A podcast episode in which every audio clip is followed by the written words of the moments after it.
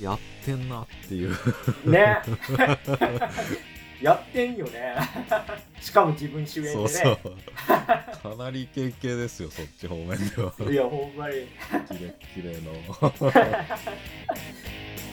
焼き自分のタイムで。どうも慎太郎です。どうもそばですこの番組は映像業界で働く編集マンとアニメ業界に携わる構成作家が映画について話すラジオです。はい、えー、ちょっとお知らせがありまして。うい。えっと、ニューラジオナインさんという音声コンテンツを紹介しているサイトに、えー、脱力キーマタイムズが紹介されました。イェイイェイイェイ。イエーイこれですね、どういうサイトかと言いますと、まあ、音声コンテンツの紹介とか、あと、えー制作もやってるんですかね。ちょっと今見た感じ、ラジアンリミテッドで有名な山田久志さんの番組とかやってるっぽいですね。いや、ありがたいことなんですけど、なんかまだそんなにたくさんポッドキャストしこたま載ってるわけじゃないですよねこれねそうですね。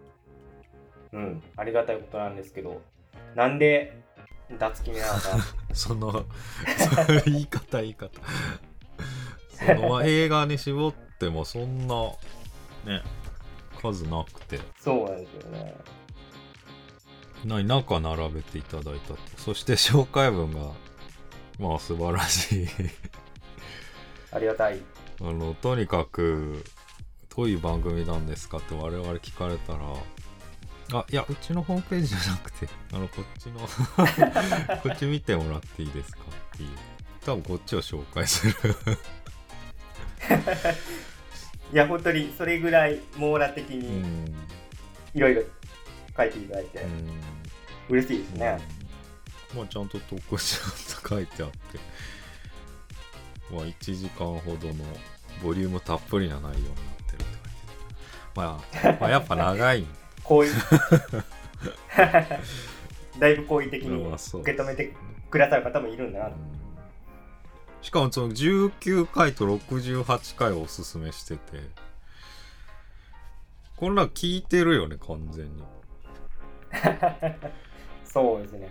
うん、あとなんかそのライナーノートの内容的にも聞いてないとこれ書けないなっていうことをちゃんと書いてくださってるんで、うん。恐れ多いよね そうですね。一応あの第19回の2010年代映画ベスト10っていう、うん。もう2時間近くなった 問題会ですけど。そうかそうなのか。そうですよ。長くなったやつですよ。あと68回の大怪獣の後始末の回を、えーおすすめとしてねご紹介してくださってるんですけどまあありがたいですね。ちなみにですねこのこのサイトが僕ちょっと面白いなと思ったのは、えーといろんな番組をなんかシチュエーションごとにまとめて紹介してくれていて、まあ、例えばなんか電車に揺られながらだとこういう番組がいいですよとかはい。コーヒー飲みながらだとこういう番組がいいですよってこうカテゴリーっていうかシチュエーションに分けて紹介してくれてるんですけども、はい。えー、脱力キネマタイムズは洗い物をしながらっていう。親和性やっぱね長いとね 価値と相性いいっていうあことですよね。あなるほど。ということなので、えー皆さんもなんかね新しいポッドキャスト探そうっていう時にはチェックしてみると面白い番組が見つかるんじゃないかなと思います。今トップページにね新着として。あそうですね。ピックアップしていただいてるので。はい。一応ちょっとチェックしてみてください。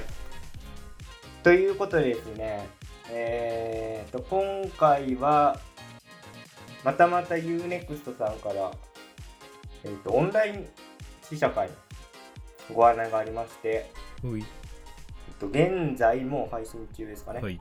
の、えドラマ「ファーストレディ」の第1話をちょっと拝見させていただいたので、まあ、そのことについて軽く紹介したいんですけど、まあ第1話だけなんでちょっと軽めにやろうと思うんですけど、えっと、概要を紹介しますと、えーファーストレディはホワイトハウスを舞台に3人のファーストレディーたちの驚きの人生について迫る伝記シリーズです。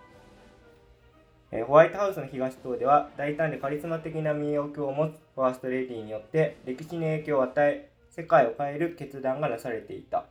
3人の個性豊かな女性たちがいかにワシントンへとたどり着きどのような日々を送ってきたのか、えー本作ではミッシェル・オバマベティ・フォードエレノア・ルーズベルトの人生に焦点を当て彼女たちとその家族のホワイトハウス内外での知られざる人生に迫りさらにこれまでのアメリカ政治に新たな視点をもたらしますということなんですけど、はい。まあ確かになんかファーストレディ視点の作品ってあるようでなかったなって感じですよね。うん。確かに。まあね、女性で、まあちょっと政治家じゃないですけど、エリザベス2世の主人公のやつとか何作かありましたけど、ファーストレディ視点ではあんまり見たことないなということで、うんまあしかも3人が。そうなんですよね。時代がバラバラの、しかもこれ同同時進行でそうでした飛ね。びまくるっていう3つの時代を。まあそのつなぎでねなんかこううまさを見せていくようなね。本当に編集の妙というか最初は一応あれですねオバマさんが、まあ、大統領になってでそっから、まあ、ミシェル・オバマがホワイトハウス来てっていうところでうん。でそのホワイトハウスに、まあ、ある絵が飾られていてそれは結構黒人とかも描かれてる絵なんですよね。うん。でそこの絵にフォーカスしていってちょっと時系列が飛ぶみたいなうん。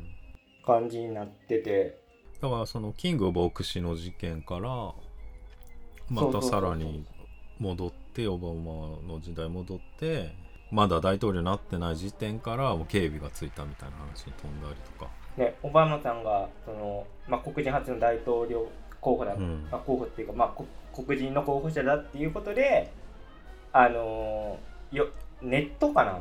ネットかなんかでこうその、ね、殺害予告みたいなのがあって、うんうんうん。それを受けて警備がつく。うん。多いとかねあとやっぱうまいなと思ったのはさっき金太郎さんキングをキング牧師の、えー、とお話ししてくれましたけどベティ・フォード僕知らなかったですけどベティ・フォードが、まあ、一応そのホワイトハウス代表としてお葬式行ってたみたいな、うんうんうんあれかな？キング牧師じゃないかもしれないけどキング牧師のはなんか身身内のうんお母さんかかなんかですよね。のお葬式に一応ホワイトハウス代表として行ってたみたいなことが紹介されててうまいつなぎだなこと思いましたね。だから3人もねその、まあ、ルーズベルトオバマまあわかるけどフォード 渋いなと思って、ね。だから逆に気になって調べちゃったよね。そうですよね。うん。僕はあの最初フォード VS フェラーリのあの自動車のフォードと関係あるのかなと思ったけどあんまなんかなさそうだったんで。なんかでも、まあ、戦後間もなくみたいなあだからあれの次なんだよねウォーターゲートのそうそうそうそう直後ニクソンの後直。後次でね、うん、まあ、大変な時期になんか初めてすね。あの日本に来た大統領戦後ああ、そうなんですね。でその時に。に、えーと昭和天皇とも会ってなるほど。いみたいなことがあったらしいですね。や、確かにフォード持ってくるあたりがちょっとなんか、アメリカ史的に重要だなんだなってすごい勉強になりましたしあとなんでしょうね「ドリームっていう映画があの2015、6年にあったんですけど、うん。これも、うん。えっと、女性が主役でえーっとあれのな NASA とソ連がこう宇宙開発やってる時にまあアメリカの勝利に終わるんですけど、まあ、実はその裏では黒人女性の天才数学者たちがいたみたいなうん。の話なんですけど。なんかそれと近いバランスというか群像劇だしうん。今まで光が当たってこなかった、まあ、女性たちを主人公にして、まあ、新しい視点でやっていこうっていう。気合をむっちゃ感じ。まあ男性社会と戦うような。そうですね、まあ、あるやあるでしょうっていう。うん。まあでもしかもガチガチのさこの3人の大統領をやるより全然間口が広がるっていうメリットもあるよねこれ、そうですよね。まあ、そういうマーケティング的な側面もあるでしょうという。か まあ正直1話見たか段階だとねちょっとまだ今後どうなっていくか分かんないっていう感じですけど。かなり攻めてるよね。攻めてますね。間違いない、えーそんな、えー、とファーストレディはですね UNEXT で絶賛配信中ということで。まあ、自然と勉強になるよね、これしか。そうですね。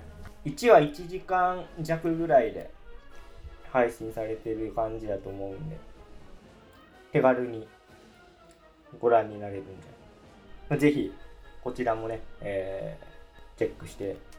まあ多分でも全何話なんですよね。これね結構壮大な感じになるんですかね。何も出て。いや僕が見た情報では全何話みたいなの出てなかったですね。本当にアメリカの現代史ちょっと勉強になるんじゃないかな。これ感想したまあねまあそういう硬さとね まあとっつきやすさのちょっと多分バランスのせめぎ合いがまあ面白そうですよね。そうですね。ということで、えー本編の方に参りたいんですけども今回特集するのは、えー映画「ヘルドッグス」です。はい。あらすじをお願いします。金高翔吾は警官時代に愛する人が殺される事件を止められず復讐心だけで生きてきた。そんな彼は警察組織に目をつけられヤクザ組織への潜入を強要される。組織内でバディを組んだ死刑囚の息子室岡と金高は組織の上層部と乗り上り詰めていくのだがという内容なんですけどもまずは総論から、えー、参りたいんですが、えー私、磯川はですね、今回のヘルドックス、いや、むちゃくちゃ楽しめました。うん。かなり良くて二重丸あげてもいいかなという ぐらいありでが、とうございます。誰っていう 関係者っていうことなんですけど、まあ、まずですね、岡田君主演の時点でちょっとアクションは問題ないなと思ってたんですけど、うーん、なんか、すごい今回色気があるなと思いましたね。ん今までの。なんかファブルはアクションめっちゃすごかったんですけど、あれまあコメディじゃないですか、言うて。うんで、萌えよけもめっちゃ良かったですけど、ちょっと時代劇で、うんなんかままたちょっとし種類の違うような感じだったんですけど、ヘルドックスは結構ハードボイルドなんですよね。なので、そのまあ、岡田君が主演ということで女性の観客が多いかもしれないんですけど全然男性が見てもちょっとかっこいいなと思えるような感じがしました、うん。今回。あとまあえー、と坂口さんとのこのコンビなんですけどまあこれちょっと難しいとこで 一応その坂口さん演じる室岡っていうのはサイコパス野郎っていう設定なんですよ。うん。ね。でもあんまサイコパス感ななかったなと。うん。まあね俺もそう思っ思っだてけどね。うん。あじゃあ後ほど後ほど。その件については まあでもその坂口さんがもともとキュートな感じだからその岡田君とのそのなんていうんですかじゃれ合いシーンとか冒頭にあるんですけどそういうところとか良かった。うん。なんか関節技の練習とかしてるんですけどそのキャッキャ感がいいっていうかね。だからこそそのラスト聞いてくるんですけど、そういうとことかですね。あとまあこれ原田雅人作品あるあるかもしれないんですけどセリフが聞き取りづらくて。これ何箇所か正直全く分かんないとこがあったんですよねそう言われるよね。うん。だからこれをそのリアリズムと飛ぶかいやちょっとアフレコさせてやれよって取るからちょっと好み分かれるなっていうか。うん。関ヶ原とかはね特に聞き取りづらいとかよく言われてましたけど。まあでも今回一番マシじゃない？でも。まあ聞き取りづらい中ではね、そう。マシっていう表現最初のファーストテイクで、えー、と岡田君がその海外系のねま、あれ中国系マフィアですね中国系マフィアの人とこう、大立ち回りするんですけどその中国系マフィアの人が話す日本語。かなりきつかったもう,、うん。もう雰囲気がまあ 感じろ。聞かせる気がないよまあまあそうです。よそういう聞かせるっていうよりはもうその内容とかい。かにこう自然な感じのやり取りをやっていくかっていうところに多分原田監督は重点を置いたのかなという感じですね。まあそれからですね潜入捜査してからの、まあ、細かいことはいろいろ突っ込みどころあるんですけど僕は全然その成り上がっていく感じ。岡田君と坂口さんのそのコンビが成り上がっていく感じも楽しかったしまあこれ、まあ、またね原田 監督作品あるあるですけどそのオペラとクラシックをねふんだんに使っていく中でなんか髪型がリーゼントのご苦労の女がいたりとかそのギャグなのかこれはっていうキワキワな感じは 今回も炸裂していてですね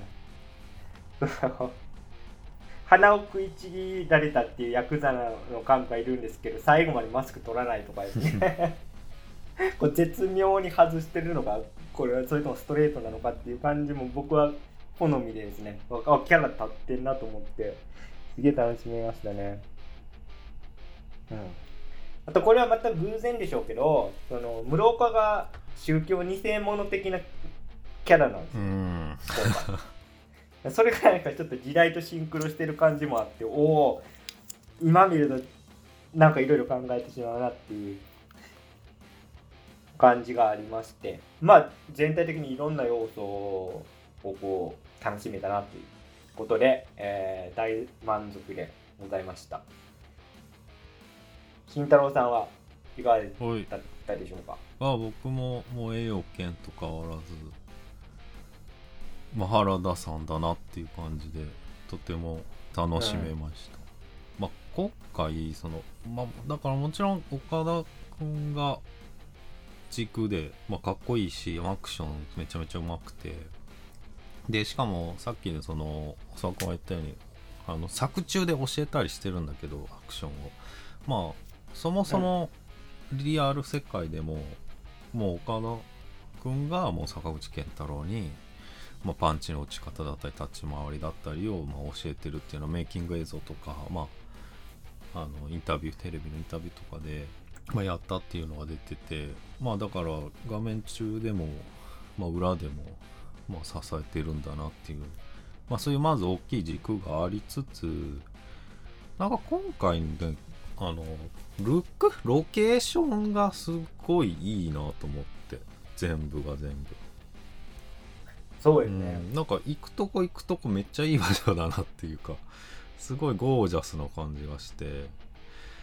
まあそれはだからその派手っていうことじゃだけじゃなくてなんかあのまあ葬式する会場まああそこ一番こすってたけどまあうん。雅の事務所だったりとかまああのキャバクラみたいなとこだったりとかあのほあと廃業になったホテル？とかかなりいいとこにつけてやってるなっていうまあ本当は当たり前なんだけどでもそうじゃない方がいっぱい見てきてるからなんかそういうとこから全然すごいそういうとこからすいいんだなと思ってそこになんか興奮しちゃいましたね。なんかロケ場所決めるのって実はその結構ゆ予算かかるじゃないですか。うん。それだけスタッフ拘束しなきゃいけないしっていうのもあって理想を言えば本当にその、まあ、今回の場合だとアクション映画だからアクション映えするところをこう逆算で見つけるのが一番いいんですけどやっぱ予算とか時間の制約があってそれができないね作品が多い中、今回本当にあよく見つけてくれたなっていうとこ多かったですよね、まあ十中八九全部いい場所でね、そうなんです。うん、だからそういうとこにこだわってもあんま言う言う人いないからそこに焦点当てて。まあだから結わかりづそうそうその返しがつ作る側からすれば返しがあんまないからこう二の次になるんだけど、ただそういうとこからちゃんと抑えていくっていうところがなんか原田監督のうんなんか良さに直結してるような気がして。なんか全部に手抜かない感じがやっぱすごいいいよねと思いました。あの大立ち回りするその死体処理場とかよく見つけてきましたよ、あんなであれ一番ねでもまた今回もさ中盤が一番派手っていうか盛り上がるところで あそこは特に大事でね。うん。であとまあストーリーに収束していくって感じが前と全く一緒で おって思いましたあとまあ分かりやすいところでいくと「みやび」がめっちゃいい。よかったですね。うんだからセクシーさ加減もだからまあだから岡田君をやっぱそういう風に仕上げた感じの対になるセクシーさを作ってるのかなって今聞いてて思いました。でザ・ヤクザじゃない感じもそうですね、まあ、だキャラ造形やっぱこれゼロから作っていかなきゃいけないと思うんだけどそれはまあ監督と相談して結構いろいろやって結果あれだったらしいんだけどまあ完全に成功してるんじゃないかなってその十和家はもう一見すると結構インテリいう系で、まああんまヤクザっぽくないんだけどでも実は結構筋を通すとことかはヤクザっぽいうん。とこもあってなんかいいバランスのキャラでしたよだからあのヤクザの組織が意外といいっていうみんな。その一つの目標に向かって進むとことか、ね。あの中盤もそういうこう盛り上げ方していくから、まあ、そこが実はめちゃめちゃいいみたい。だからね2時間。まあ結構長尺意外と長尺だったんだけど、まあ、もっと見たいなっていうか。結局対立の最終的にはその岡田君はその組織と対立することになるんだけどだから組織にいる間の岡田君も全然見てられるな。岡田君宮城。あと幹部の絡み全然見てられるなっていう。北村和樹ね。そうそうよかった。ですだから前編後編でもいいなっていう。まあマーケティング的に難しいんだけどうん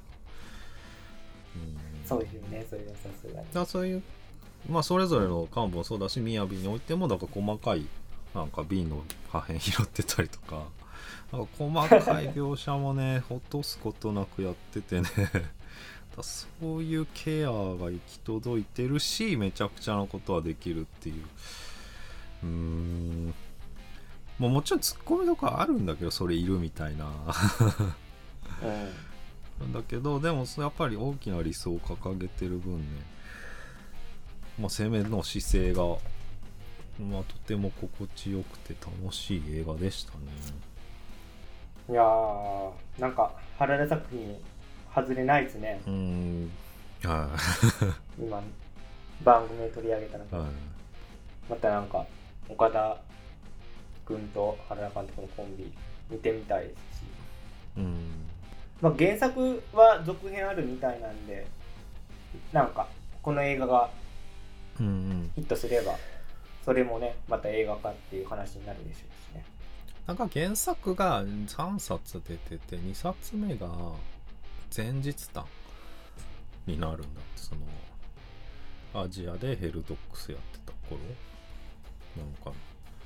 なああなるほど。で3冊目がまあ後日談になる、結構その岡田君がヤクザに潜入して成り上がっていくとこって端折そうだねってますもん。ね。まあた明らか足りてない感じもまあそこ以外にもあるしまあね。まあ原作長いんだろうなっていうのはあったよね。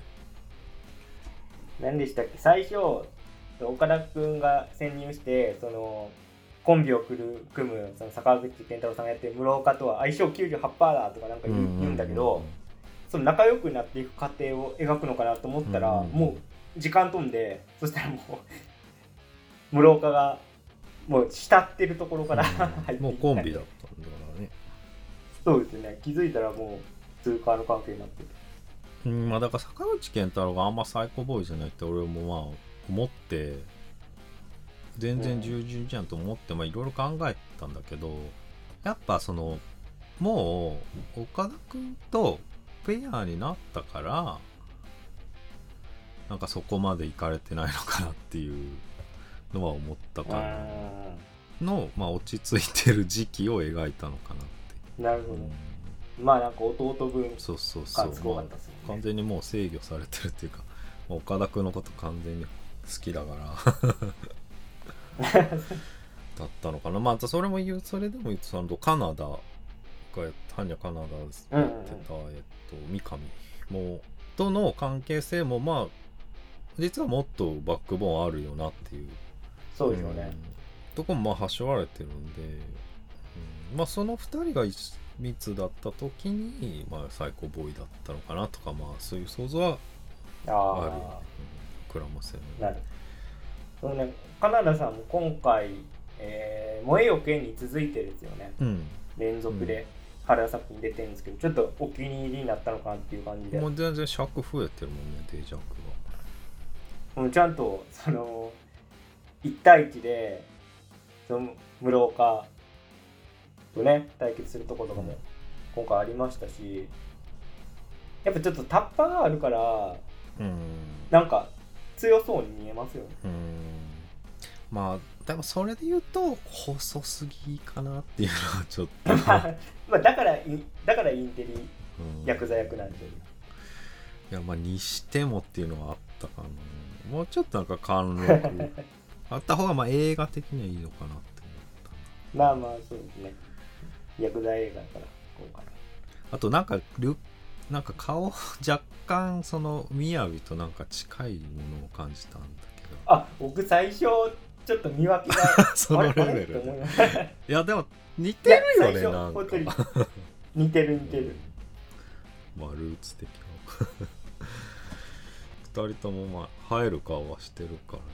まあね端正な感じですね、俺まあキャラ付けでややってるのは100も承知なんですけどその十分がなんか手にさデカめのボールみたいなの持ってるじゃないですか、あれ何なんだろうってずなんか007でもそういうのあるけど、うん。この大物うんのマフィアが手の中にさ デカめのボールコロコロやるのなんか意味あんのかな？まあまあよく見るやつね。よく見るけどまあすごいキャラ付けなんだろうけどあれなんか実利的な意味あんのかな？たまに思った今回だって結構やってるかあらかもそのでかいコロコロをこう建物にこう重ねてこうなんで行くぞみたいな。このホテル取ったるねみたいな。やるからちょっと気になっちゃいましたね。まあまあオマージュは絶対あるだろあるでしょうね。う映画好きだから洋画とか。いやちょっと気になったことから話していこうと思うんですけどまあこれうんこれまあちょっと僕の好みかもしれないですけどその岡田君が結構好意を寄せてたっぽいうん。なんかデートに約束してたっぽいその JK がいて、まあ、それが中国系マフィアに殺されちゃうってうんうんうん。いうとこで、そこは復讐の動機になってるんですけどなんかすうんなんか入れ込みすごいな。そそんなに？人生かけてる。みたいな。だだからわかんないですけどこれがまあ女子大生とかでそういうまあいろいろやり取りがあってみたいな。か感じだったらまた印象違うんだろうけどなんかまだデートもしてない JK におすげえみたいな。高倉健イズムみたいな感じがして。るまあまあでも死んじゃった責任みたいなとこもまああるけどね。死んでるからね。死んでるしあとまあ結構後の方に明かされますけどね。その銃所持してるっていう、中国の、中国系のやつが銃所持してるっていうのをまあね見破っててっていうのもそうまあ輪をかけてね。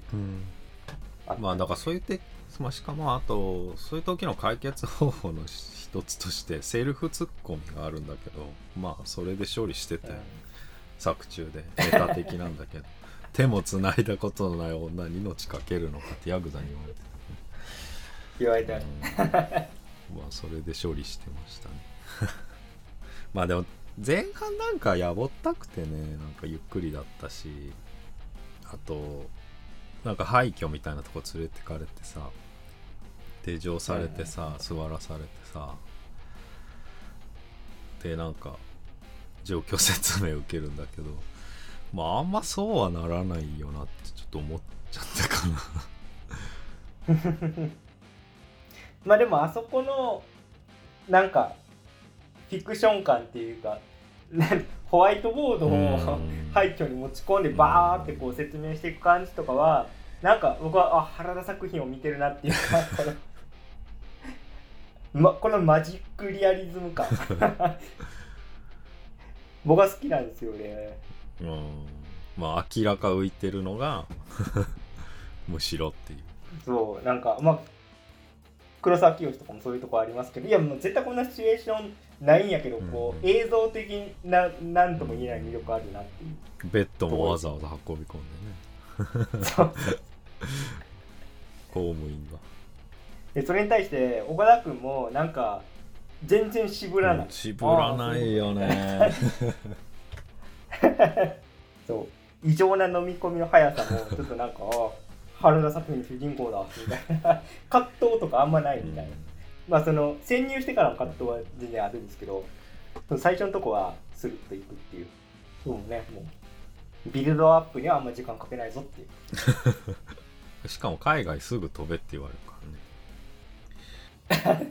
そうね。もうパスポートもあって。ねそうそうあって、ね、じゃあ行きます。っ てえでもさその敵と関係あるやつらが同窓会、まあ、ヤクザの組織にいるとかだったらさ。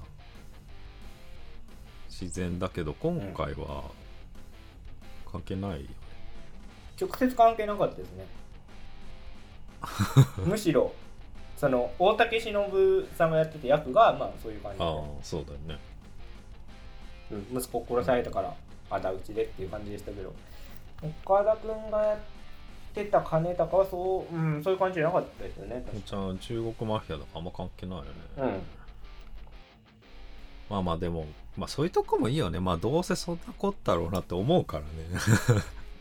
そのルーツがあるとね冷めてくるから、うん。まあそういうとこもある種原田監督まあありなんだよねまあそういうセオリーも無視すると。でもう飛んだらねコンビ組んでてって感じで。そうでしたね。岡田君演じる金高はスピード出世していくんですけどまあこれだけ汚れ仕事こなしてたらそら出世するなって感じに僕は 見えて 納得感ありましたけど。まあそういうところがねちょっとあの般若の金田さん演じてるやつとその差がついちゃって、まあいろいろいろ嫉妬心とかあったのかな。うん。最初はドンキだったね。工具だったね。工具でしたね、あれはね。まあまたなんかね、あるんですもんね。金田がこうルーティン的なね、こうやーってて、チェックしてああそこもちょっと良かったな。まあねあんま武器ね日本だとね 確かに。まあい一応あ暗殺でしたもん、最初のやつは。大丈夫そうだったけどね銃でももう山中すぎてむ むちゃくちゃ奥地にあったね。だから密着警察24時見ててもそうだもんなんかやっぱ刃渡りでかいあのナイフも車にあるだけで、まあ、結構面倒くさいことになってたりするから。まあその点工具だったら。っていう。うん。大丈夫確かに。武器としてね使いやすいっていうのもあるのかもしれないけど。まあそんな感じで結構えー、金高と室岡がコンビで仕事こなしていくうちにちょっと会長次のボディーガードになるなるという。うん。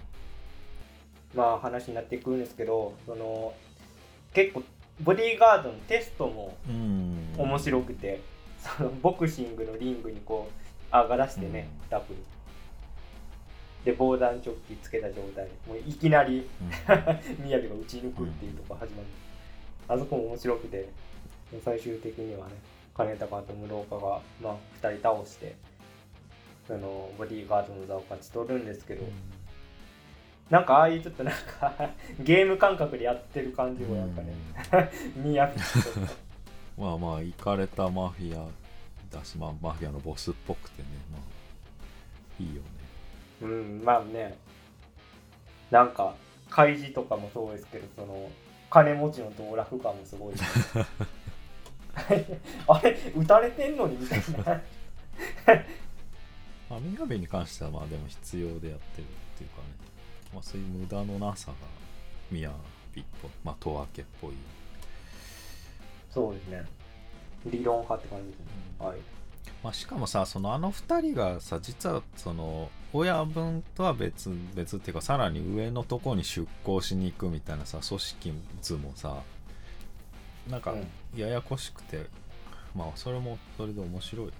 確かにあのー一応直系の親分はあのー北村さんが演じるね、で自信のあるやつっていうか実力のあるやつをトップが求めてるからって言って。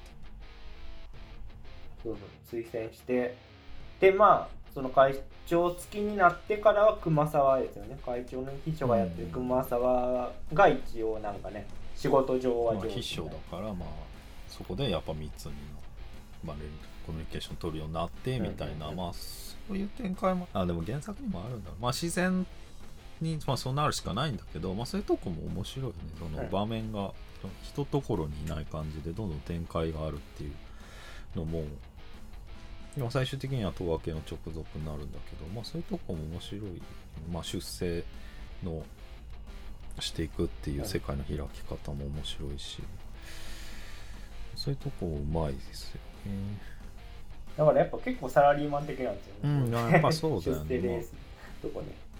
まあ散々今までね洋画邦画問わずねそういった解釈が出てきてるけど、まあ、それを踏襲してるって感じだよ、うん。そうですね。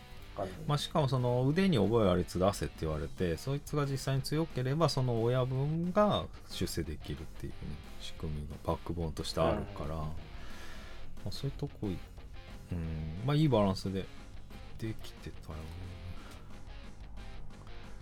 まあ、あの人どうですか？クマさんは。ああ熊さんねまあかなり重要なうん。役割を果たしてましたけど あのなん時元プロレスラーかなんかとか言ってたね。がたいい。まあ、あの人も前回から引き続きね、そうですねまあ、かなりお気に入りの感じ出てるの。まあ、あと存在感あるしね、ちゃんとね。うんやっぱ迫力ありますよね、でまあちょっと面白いなと思ったのは、まあ、原作はどうなんかわかんないですけど熊沢は明らかにその武闘派っぽいけど 趣味がオペラとか、むっちゃインテリ感あって、うんそういうとこも深みがある、うんいい塩梅だなと思います、あのキャバクラのシーンでもね、あえてずっと歌わせてるあたりね。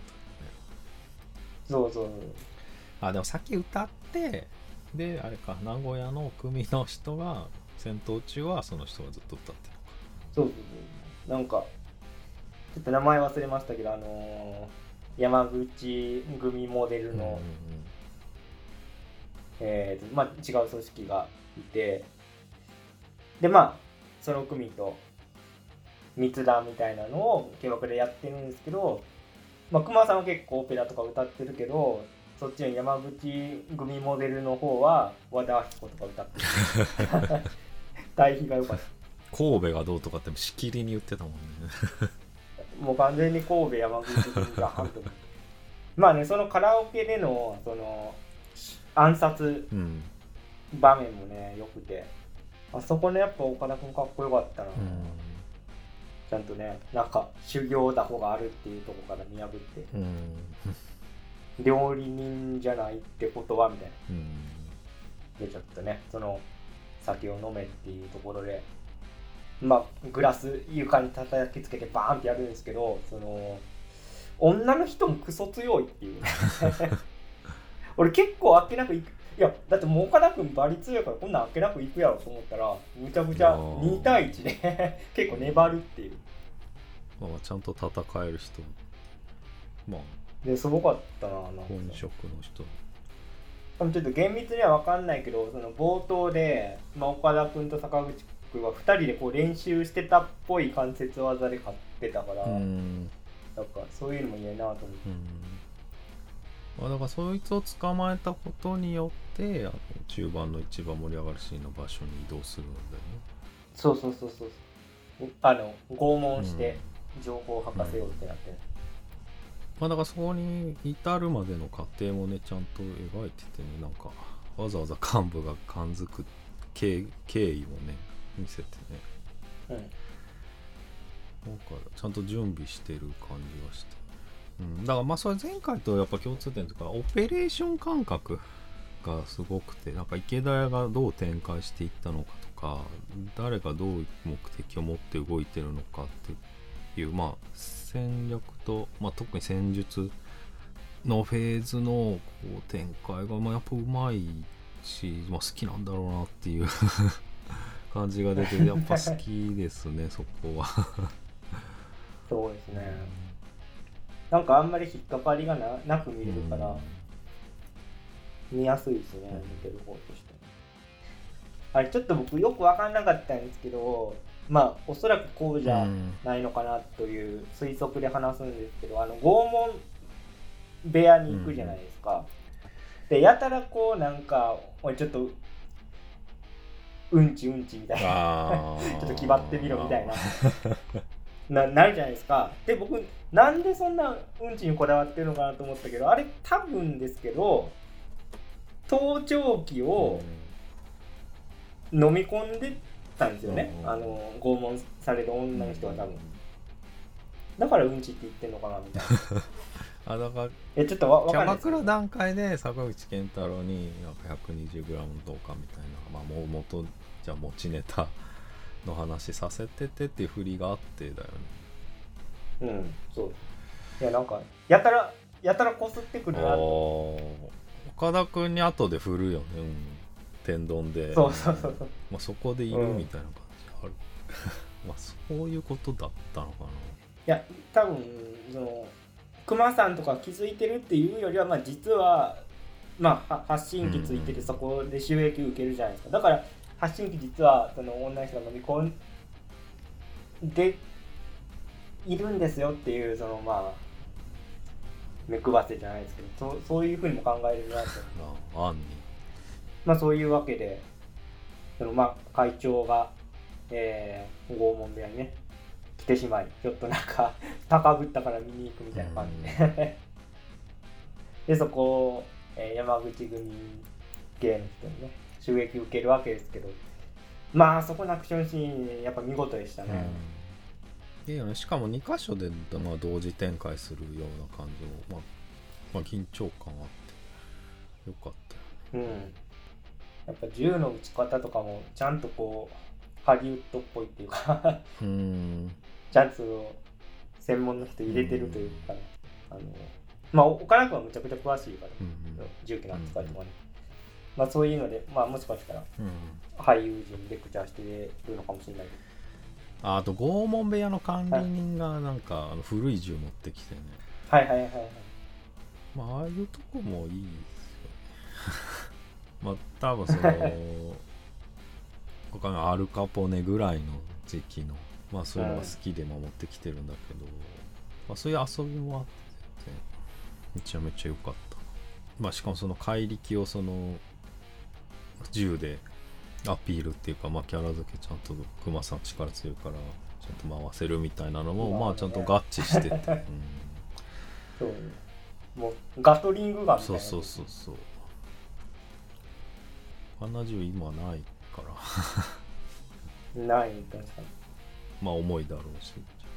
まあそこに関してはそういいとしかまあ言いようがないっていうか。まあね。いやむちゃくちゃかっこいいんですけどあの僕ちょじゃちょっと暗すぎるかなっていうあのはあります。多分手元とか、まあ、結構こだわってそうだったけどあんま見えなあかったね、まあそこでちょっとクマさんが死んでしまって。るそうねそのあそれで言うとさその拷問結構きつめで、まあ、しかも女の人がやられてるからさ、まあ、ちょっときついなと思ってたんだけど、まあ、最終的にクマさんを撃つのがその女の人だからまあそこで、うん。まあ、ケアとしてバランス取ってんのかなとは思っうんうんうん結構きつめだった。まああそこ本当にちゃんとうんあの裸が映っててね、うん。その痛々しさっていうのもちゃんと一目見て、ああこれはう感じでした。ん。あと雅のあのし車線に立つなとかまあ細かいんだけど、まあ、そういう積み重ねも大事だよね。いいですね、うん、いやそういうディティール大事だなうんと思だからあみやびもなんかちゃんとまあショットガン撃てるやんってこうなるもんね。まあ、ちゃんとかっこいいと。でまあ亡くなってからよしかも。その後も結構なんか面白くて。なんかやっぱ一人幹部が一人亡くなると大変なんだなっていうのがちゃんと出てたなんか松岡茉優がめちゃめちゃ仕切ったりとか、まあ、幹部をバタバタして。そうですね。いやもう熊沢の後釜、うん。どうするんじゃい、うんいやあの葬式もやっぱなんかすげえ珍妙というかさ、うんうん 原田作品似てる感すごかったんだけどあの坊さんがなんかロッカーに入って運ばれてくるでしょ、あれもやっぱすげえなと思うんだけどでもよくよく考えたら理にかなってるじゃないですか。その、うん葬式やってるっていうの多分し知られたくないから、まあねぼ坊さんああいう感じで運んできたんだろうなとも思えるしまあだからそういうものの仕切りをまあそれぞれが頑張ってやってるんだなっていうまあこれちょっと伝わるかどうかわかんないけどまあ会社であ会社の仕事なんだけどでもその葬式自体は本当はプライベートな行事じゃん。なんかそういうものを会社がする時ってたまにあってなんかそのなんかバタバタ感でなんか出てたかなっていう。あああるあると思って。めちゃめちゃ良かったいやだからね結構その大企業の重役とかついてた人が亡くなったらもう会社が仕切るもんね、葬式とかね。まあ、手際もいいし、まあ、オペラ歌うしね、後でみんなでね。いやもうね追悼の感じで、でまあそこにねかぶせてきますからねあのアクションシーンは、あれもやっぱ見てていいよね。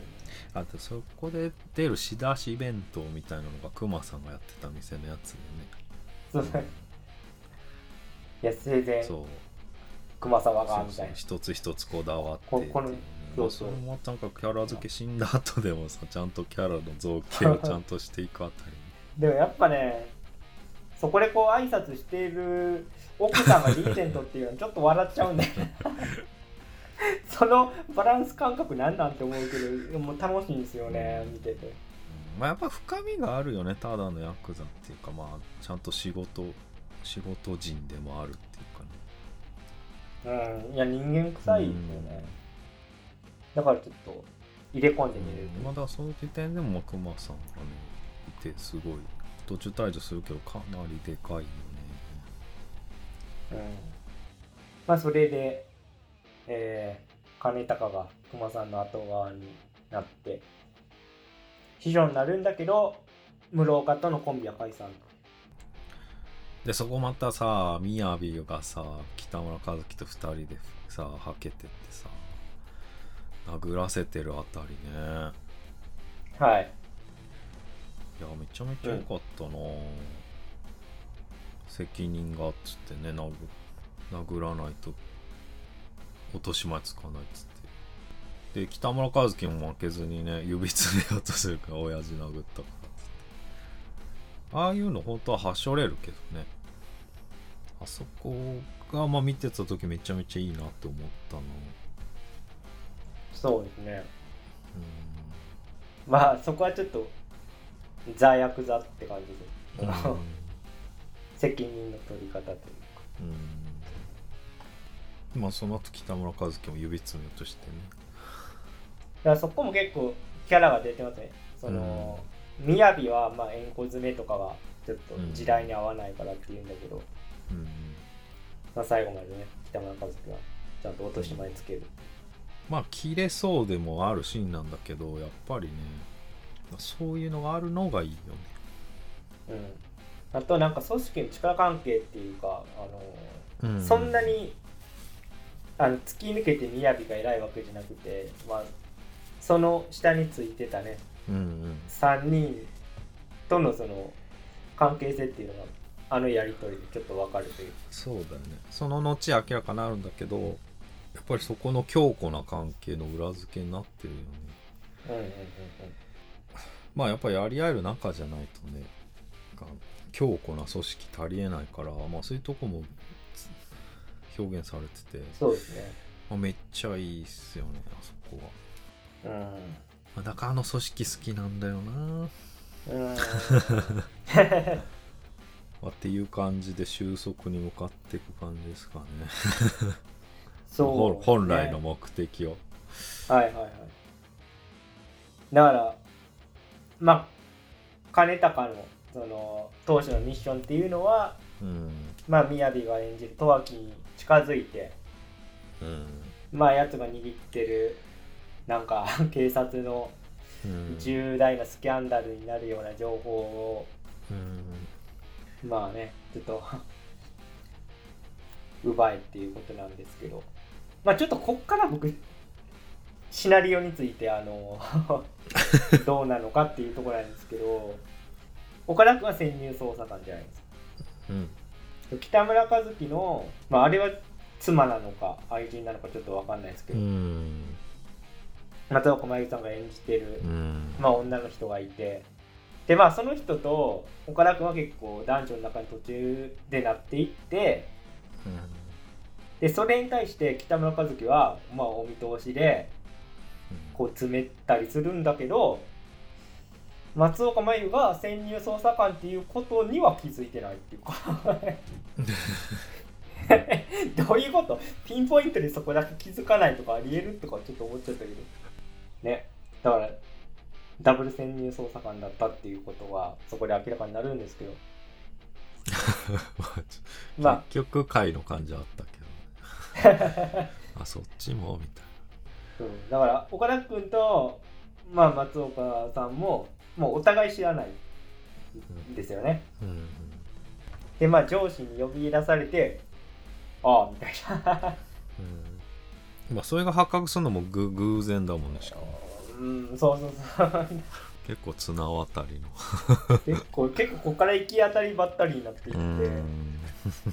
でじゃあなんでその松岡真優演じるね。ちょっと役名忘れちゃいますけどあのその、うん。人がうん潜入捜査官やってるかって言われたらまあもともと獣医学部出身でそのまあ象が好きでみたいな。でまあ十和家の組織がねその象を殺してまあみ密輸をしているので象芸を。うん。まあそれをやめさせたいっていうことになっていくんだけどうーんみたいまあなんていうか、まあ、ユニセフというか、まあ、ピースというか。なう そっち系でしたよね。そっちだったんだみたいな。いきなりカットインしてきたと思って。ゴリゴリ入れ墨入ってたけどね。まあ後半見せないんだけど残念。でしかも結構なんか情報屋っぽい側面もあったじゃん。あの人。うんうんうん。まあむしろそれがメインつうかねねだからなんかね警察でもそっち系のなんか人なのかなと思ったら全然なんかピースフルサイドの人でした まあ、全然北村和樹殺すこともな全然抵抗もなかったし。うん。なんかそういう人多すぎないっていうちょっと印象が出てくる。ああなるほどね。ザラにいるんだみたいな。うん。みやびもそうだしいやだからそこなみや。びもってなるなるとさいやうんざるすぎんっていうか潜入捜査官に入られすぎやむしろ潜入捜査官が組織を大きくしてるんじゃないのかぐらいそうそうそう。いや完全にそうじゃんいや情報は松岡茉優が取ってきて。まあ宮城と岡田君がこう頑張るってう。ん。いう、松岡茉優も仕切りうまいしさその。うん、むっちゃうまいね。うん結構ちゃんと右腕としてがん完全に働いてるし。いや仕事できるんだよなそうそう潜そう、うん、みんな。まあまあねまあまあ歴代そういうとこあったけどね歴代の映画もね。できすぎるっていううんまあね、うん。でも3人って まあ人ル数はね。人数えぐいよね今回。いやだから、まあ、主人公潜入捜査官で実はね一緒に出世狙ってたライバル的なやつも同じだったみたいなのたまにあるけど、うん。3人と。相当ざるって思っちゃうよ。まあでもそっからは結構ねその雅 VS 岡田君になってきて。まあみやびは完全に好きだったよね岡田君ね。うんそうね。だからあそこもやっぱそのちゃんと考えていったらむっちゃおかしいんですよね。だから その頭狙わないしお互い。あれ打ち始めから数秒全く当たらなかったよね。そう。そうそうまあでもあそこはなんかもうなんていうか僕はちょっと粋に感じたので、まあ、そっちを優先して見てましたけど、そういう感じ。まあねラブシーンだからねもうもはや、そうそうそうそうそう。うまあズバリ岡田がそのまま言うもんねなんで俺を、んうん。まあ、見逃したんですか？的なことをちゃんと言って、うん。まあ、そこでもうねあ惚れてたんやなって。うん。花占いとか言い出すもんね。そうそうかなりロマンチスクに。ロマンチストだったなマジで、もう一緒に結構くどくどいてくる。俺とお前がいれば世界取れるみたいまあ自分もそうだったし。なうん。だからみやびも自分のそのやっちゃった上司はまあめっちゃ尊敬はしてたもん。おそらく、うんうんうんリスペクトあるからね。まあしかもその戦闘の最後ハグだしね。岡田君が締めるんだけど、う んいやーそうそうだったな。あとちゃんとあのー会長室というかそこにたどり着くまではあのーボディーガードのね A チームがちゃんといて、うんうんうん。もうそことのバトルも見せてくれるからうん。よよくてあのー最初一人も倒すんだよね。でもあのとどめはさせてなくてで A チームのもう一人の人がこう来た時はもう普通に銃で始末しちゃうからうん即死なんだけど、その生き残った人とちょっとこうやり取りもあるじゃないその後ねうん。だからそういうのもなんかちょっとかっこいいなと思っちゃったな。あそこは、そう。まあ振りがないからまあそこら辺はねちゃんとしとかないとっていうのはあっさりしすぎるからうん。もうすぐ殺すとね。本当はめっちゃ強いはずだからね。うん。そうそう。最初だってまあ A チームの方が強いって感じでしたもんね。うん。で A チームはその服の上から見ただけでも所持している銃が分かるみたいうんなこと言って、だからそこはちょっとあ伏線になってるんだっていうのにちょっとうん。感動したというか。ちゃんとつながるよね、うん。まあ、そのそのしかもそのちゃんと A チームもちゃんと見抜いてるっていうね。見抜いてるし。ちゃんと持ってない、で、まあ、そこでちょっと過去回想になって実は岡田君もねトカレフ歩きとかこう見破れるうんうん。能力があってっていうのが明かされるからそこはうまいですよね。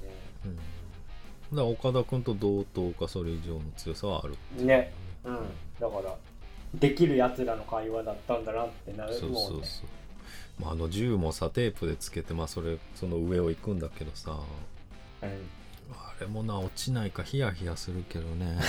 実際は。そうやね。俺俺がたつけたら多分会話の途中とかにゴトってなるったら。机の裏から落ちてきて。なんか落ちるだろうなと思っちゃうんだよな。でもこうそこはもうやらないから。まあそうだよね。強力なテープ使う。まあ金高ほどの手だれになると。逆に取れないとかねそっちありそうやんうん粘怖い。着力強すぎてうんねちょっと命かかってるから怖いよね。宮部岡田はそんなもんすか？そうですね。その僕ちょっと思ったのはその宮部が握っているとされてる警察の秘密ファイルの中身なんですけど、うん。まあそんな大したことなかったんじゃない？あーまあでも一番あれじゃん雅がそうだったっていうことが一番。まあまあも警察があれじゃない、うん。ん。だから消すことが一番の目的だよ。う、うん、ファイルもおもむろに出してたけどまあ。大したことなさそうだった。そうだったんですよね。だからまあそれで裏で坂口健太郎がまあ離反してるっていうのが同時進行うん。まあ、離反っていうか三上殺してっていう。まあだからやっぱ前日談があるからだけどそこで三上にそんな切れるっていうのはやっぱ思ったけどね。そうですね。うん急だったよね。うん。まあいいくらねその金高のことを浸水してたとはいえ。うん。だ本当は因縁が朝からの中だからっていうのはあってっていうことなんだけど、うなん作です。中であんま絡んでないっていう。そうそうそうそう。とこはまあ実はあるんだけどっていう。で最後だからあの、まあ、かカナダさん演じるインテリヤクザがいやもう金高来る前俺たちうまくやってたじゃんみたいなこと言うんだけど、まあ、そこはあんま描いてないからあそうだったんだっていう。まあ、だからそのセリフはまあ重要なんだけど まあそこそれぐらいになっちゃってて、うんそうですね。確かに。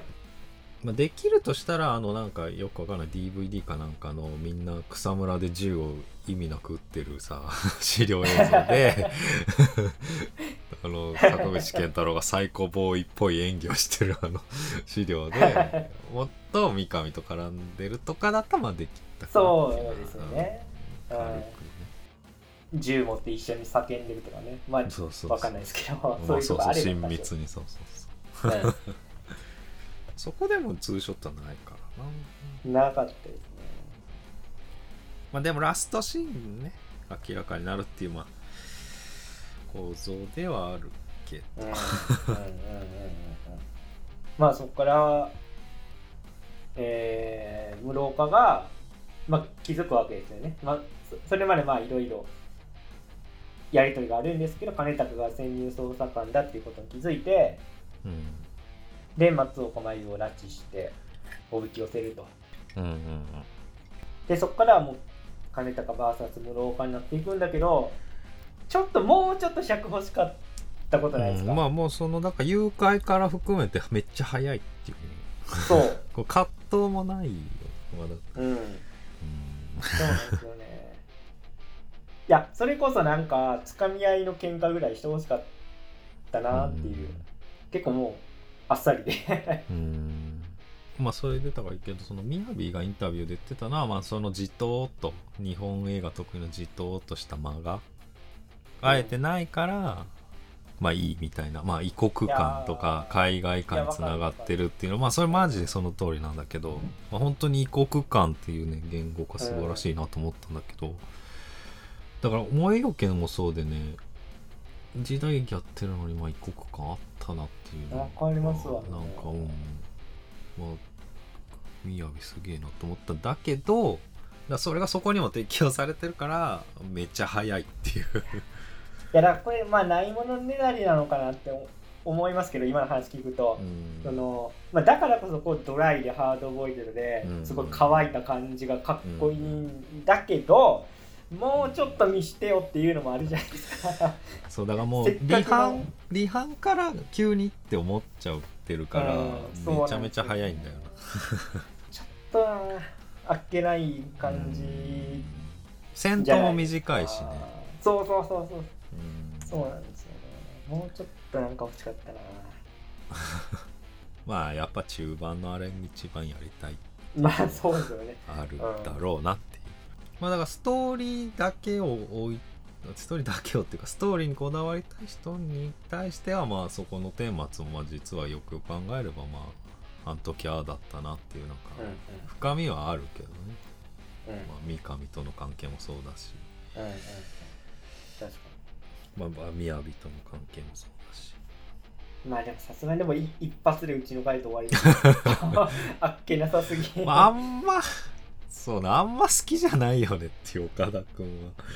そういやそうだけど。結構一方通行だったのかっていうそれはちょっと悲しいし。悲しいね。いやでラストですよね、うん。その2年前うん。3年前かちょっと忘れましたけど、それがね時間飛んで、まあ、2人の出会いの場面を描いて終わるという、うん。あれもやっぱ気が利いててよかったな、うんまあ唯一救いは岡田君はその後死のうとしてるから、うん。まあそれがさ、こそうね。う室岡への思いなんだけど、まあそれも一瞬。だからまあじ 全然重要シーンだけど、尺感がね。まあね。だからもちろん金高も室岡のこと気に入っててその、まあ、自分がね死死のうと思うぐらいには気に入ってたんだけど、ちょっと室岡の愛の重さと比べてまあね。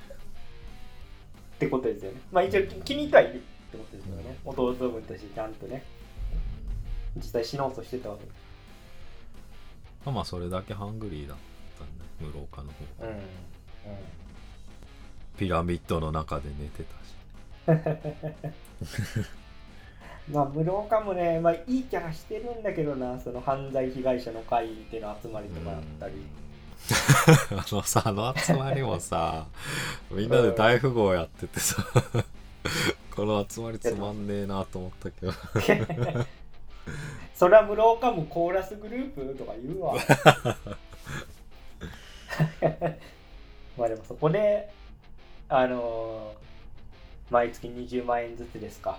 うん遺族の人に、まあ、金高を送ってるっていうことにつながってくるからまあまあなければいけないとこなんでしょうけどね あれね。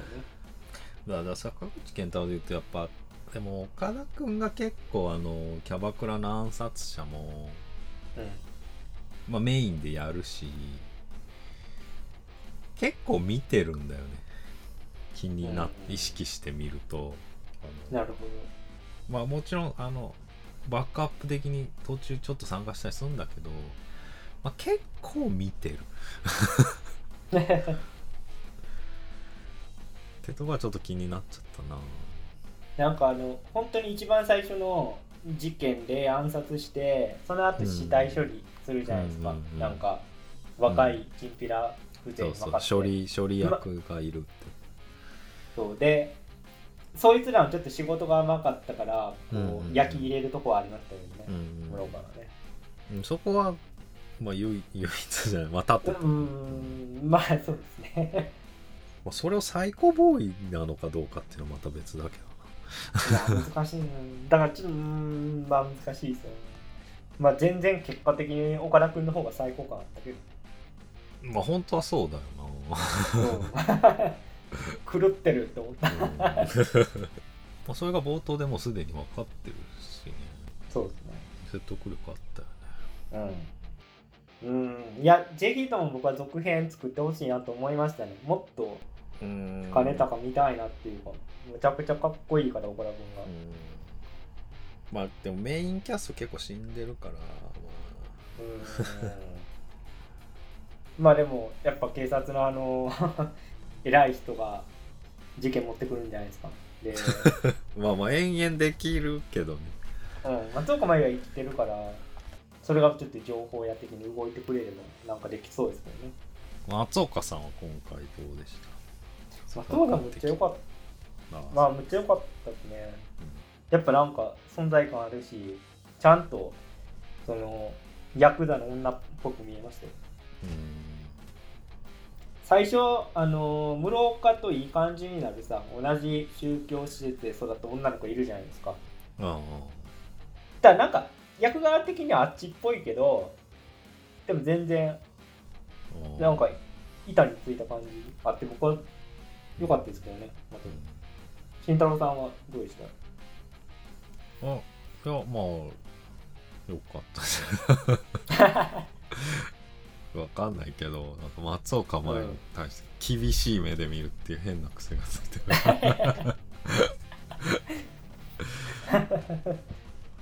まあ、もっとできるんじゃないかみたいな、ど まあ、全然悪くはないですよね。ああうんうん。まあ難しい役どころではあるよね。うん難しいですね。うん相当。なんか原作にちょっとちゃんと見たわけじゃないですけど原作にいないああらしいいないねいないいないいない。うん。あったんで。だから本当に役作りもねしづらかったでしょうですね。他のうん。主要登場人物と比べて。あと全然関係ない。もう脈絡関係ないけどその北尾え北尾和樹がその山口組の方に乗り込む瞬間あるじゃん。中盤で。うん。うんうん。あれもさ岡田君と坂口健太郎がさ駆けつけてまたダブルヘッダー始まるんだけどさ。うん。なんか北村和樹が先行ってるっていうさ、まあ、地味なんだけどこの段取りでそのスピード感失われなくて、まあ、すごいいいよなっていうのを思いました。そうですね。でしかもあのせあの北村和樹の性格的にもう我慢できないから先にみたいなこともちゃんと言ってたもんね。うんまあそういう細かいのがまあ終始徹底されてるっていう。でもさ岡田君たちをこうあ案内するやつの 手際の悪さやばかったけどああのそのその。それねのなんかそれ言ってる人いたななんかツイッターであそこギャギャグシーンでしょ？こっち？どっち？みたい ああいうの混ぜてくるよね。な、うん、笑いを挟みつつ。そうそう。あだからそれも聞いてる？うん。そう息上がってもお前そうそうそう。ついていけてない。そこにも聞いてるよね。先にもう作戦展開されてるのにこいつ遅いっていうイライラ。うん。まあだからそういう細かいところがね待望を果たすためにやはり役に立ってますよね。そうですね。ちょっとでも久しぶりにこう映画見終わった後肩で風を切ってあ歩きたい いい気分で帰りまあした。そっち系だよね。うん、ちょっと個人的に気になるのはもうちょっと東宝さんのプッシュがあってもいいのかなと思いましたけど。ちょっとねスクリーンもガリレオとかと比べると小さめで。上映回数もね。そこまあ全然普通と比べたら多い方ですけどプロモーションはしてるんだけど。っていうそうですね。うんもうちょっと力入れてもいいんじゃないかなと。まずそれぐらいいい作品だったなと思いました。と、うん、あと予算感もねもっとねチャチーとか全然ないんだけど、まあ、もっとキャストとかもね。うん。うん。まあ次回さらに予算を拡大するだろう案件なので。そうですね。また楽しみですよね。はい。まあそのとこですか。はい。はい。じゃあ今日はこの辺で。以上脱力。キネマタイムズでした。ありがとうございました。ありがとうございました。